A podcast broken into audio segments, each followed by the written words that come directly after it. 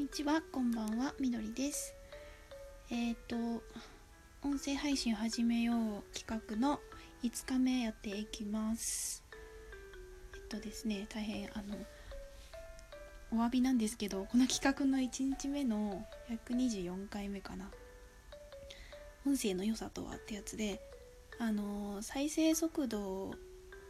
が1.5倍速のまま配信されてしまって私のミスであの大変申し訳ありません。聞き取りづらく申し訳ないです。一回配信しちゃうとあの修正できないみたいなのであの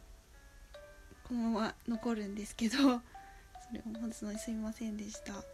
でその1日目の内容とちょっとかぶるんですけど音声の良さっていうことを忘れてた重要なことがあってっていうのはですね収容メディアが報道しない事実を言えるっていうことかなって思いますね。なんていうかその個人だだからっていうのはありますよね。個人でやっている音声配信だからラジオトークに限らずあのポッドキャストとかいろいろあると思うんですけどマスメディアがやりたがらないことをできるっていうねなんかその組織じゃないっていうところがあるのかなって思うんですけどあのなんかその1日目に話したように音声だとテキストでの発信と違ってやっぱり人柄が出るのでなんか温度感が伝わるしそこになんかこう人間がいるっていうのがちゃんと、うん、あるんですよね。でその上でなんかその内容なんだろうどんな内容を発信するかによりますけどであとはその発信する個人の人のあのまあ影響力の及ぶ範囲というかそのどどこまで届くのかっていうのでも変わってくるとは思うんですけどその言ってる内容がなんか勝手に修正されたりとかなんか内容の趣旨が変わったりとかっていうのがないじゃないかなと思いますね。こうなんかその 違ったニュアンスで切り取られちゃったりとかっていうのが、まあ、結構その、まあ、ネットメディアとかもあると思うんですよね。まあ、それもなんかネットのメディアもまあ組織だからまあ規模によりますけどその個人が書いた記事はすごく良かったんだけどその上の人の意向でなんかこう全然ニュアンス違う感じに変わっているとかっていうのがまあ結構往々にしてあったりと思うんですけどやっぱりそのスポンサーというかなんか広告主とかがいたりするのでそういう人たちに忖度した内容になっちゃったりとかまあ、そこはねしょうがないというか、まあ、なんかその大きい大きい組織になるとそういうのがあるのでどうしてもそうなると思うんですけどやっぱその個人でやっていてなおかつ音声でっていうのっていうのが結構この重要なところだなと思っててそのみんな思ってるのになんかマスメディアが絶対言わないことっていうのがあると思うんですよ。やっぱそういうのをその自由に表現できるこう自由度が高いし、まあ、多分それが別にラジオトーク側とかそのなんだろうプラットフォームの運営側がなんか何も理由なく削除したりとかってないと思うし変えた変えられたりとか、まあ、ないと思うんですよね。まあ、ラジオトークししかそんなには知りませんけど私が知らないだけでそういうことがあれば教えてほしいんですけどまあほぼないと私は思ってるんですけどからその自分が表現したいように表現できるしなんか一番伝えたいことをちゃんと強調できるっていうのがあると思いますね。なんかこう一人一人の個人の切実な声が届くんじゃないかなって思ってて。だからそのラジオトークで見つけなければ知らなかったそれを聞かなければ知らなかった世界があったりとか私は知っててすごくいいツールだなというかその方向感のところうん、どうだろう。まああると思う。テキストとかで、まあ、個人のブログとかでもあると思うんですけどその音声だからできることってやっぱあると思っててなんだろうこうやっぱりこう発信するのって結構なんか怖いなみたいなのがあると思うんですよね。なんか批判されるんじゃないかとか何か間違った感じで受け取られないかなみたいな。でもそのその企画の1日目で話したようにそのバッシングされづらいっていうのがあってなんかあんまりこの細かいところの批判を受けにくい。わかんないですけどそれでも影響力が めちゃくちゃある人だったらそれもまああるかもしれないですけどまあまあねそのそそうじゃない限りはそれでもテキストよりはやっぱりその人がいる感じがちゃんと伝わるんですよね。目の前にちゃんとネットを隔てた目の前に人がいるんだけどテキストだと見えなくなっちゃうことがあったりとかそう Twitter とか SNS とかだと割とその軽々しく暴言が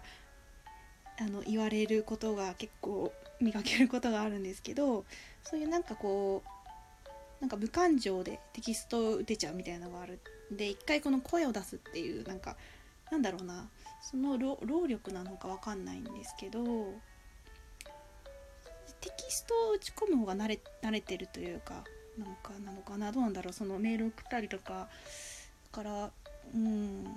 やっぱそこに声で発信することでこの人間のぬくもりというかリアルな人がいる感が強くなるのでそんなにこうなんかめちゃくちゃなんだろうなその全く気持ちを考えない適当なことを言うみたいなことができなくなるのかなって思うんですけど。だからなんだろうな。割とその自由度が高いから主張したいことを割と主張できる。だからだからといって何でも言っていいわけじゃないし誰かを傷つける可能性があることっていうのはもちろん慎重にならなければいけないけどやっぱりそういうその届かない声が届くっていうかそういうところがやっぱりいいのかなって思いましたね。まあその分こう誰も訂正しないので 誰も訂正しないというかそのなんかそういう仕組み的になりづらいんで間違ったまま認識してしまう可能性があるかもしれないですね。だから私もなんかおかしなこと言ってる可能性がめちゃくちゃあるしまあ多分 あると思うんですけどそれ別に特に誰もこう指摘しないんで、えー、そのままなんかこうなんか気づかないままいっちゃうみたいなこともまああると思うんです。まあメリットデメリット何でもあるので、そういう違いがあるのかなと思ってて。で私は、うん、自分の性質上っていうかなんかそういうなんかそのうーんみんなの気持ちが知りたいみたいなところがあったりするんでその普段のなんか社会とか広いとこで言えないことだけど本音みたいなのが言えたりするっていうとこに価値を感じててなんかだからそのすごくなんか面白い方なんかのもいいと思うんですけどなんかそういう貴重な場がここにあるなっていうのすごい感じてるのでやっぱりその個人の声が届くっていうところで、うん、音声はいいと思います。はい、ということで5日間できた。できできましたね。よかったよかった。でもこれ何かしらどっかでツイートとかミスってて達成できてない可能性が大なんですけど。まあ。えっ、ー、とで今日まだちょっと時間があるので、えっと、メッセージを紹介したいと思います。実はねえっとね去年の年末の 12月31日にマシュマロから頂いておりましたけど大変遅くなってしまって申し訳ありません。本当にすみません。えっと読みますね。えっとみどり様はじめまして。いつも番組拝聴しております。特に女子への女子かっこ女子への疑問やイベントの光景がパッと浮かぶような文具女子博会が大好きで何回も聞き返していました。最新回も拝聴いたしました。更新減少されるのは寂しいですが番組を通していただいた感動は忘れません。たくさんの素敵な配信ありがとうございます。乱筆なファンレター失礼いたしました。今後ともみどり様にとって充実した日々が続きますように。ということですみっこリスナーさん。からいただきました。どうもありがとうございます。いやめっちゃ嬉しい。めっちゃ嬉しい。あのこれなんかお便り超久しぶりですね。なんかなんかまあもうもう一生来ないと思ってました。いやしかもこんなこんな超嬉しい言葉が並んでいて、ね、本当に遅くなって申し訳ないです。なんかお返事が遅くなってしまって。あの文具女子博文具博の会は2回やってるんですよね。去年と一昨年やってます。今年はいけなくなるんじゃないかなっていう懸念がちょっとありますけどその開催されるのかどうかみたいなね。多分12月にあると思うんですけどどうかな？なんかあの何回も聞き返していましたっていうことなんですけど自分の番組がこうやって何回も聞かれる何聞き返すほど聞かれるようなことはあると思ってないわけじゃないですか。だからえなんかそういうびっくりみたいなこともやらないとわからないことなのででこんなにねなんか感動とか言ってもらったの初めてなので本当に嬉しいです。本当になんかもう ハグをしたい気持ちっていう感じなんですけど。お便りいただいてありがとうございました。ということで12分終わってしまうのでえっとそうですね。更新これからできるか分かんないですけど何かあればまた喋りたいと思います。ありがとうございました。